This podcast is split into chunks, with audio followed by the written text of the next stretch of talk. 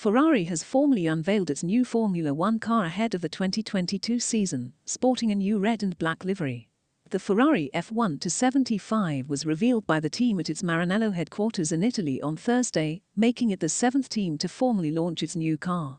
Following the exit of long-serving major sponsor Philip Morris and its Mission Winnow branding that featured on the car last year, Ferrari has switched to a red and black design for the coming season.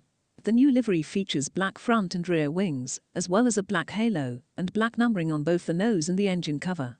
The car also features a logo celebrating 75 years since the first Ferrari production car was released.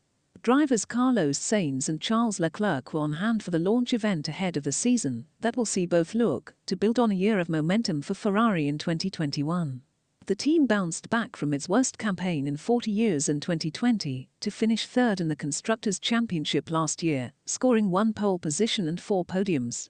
The regulation change for 2022 is set to give Ferrari the chance to fight for its first world championship since 2008, having struggled to compete with Mercedes and Red Bull over the past couple of years. Head on to a website for more at www.vivianasher.com.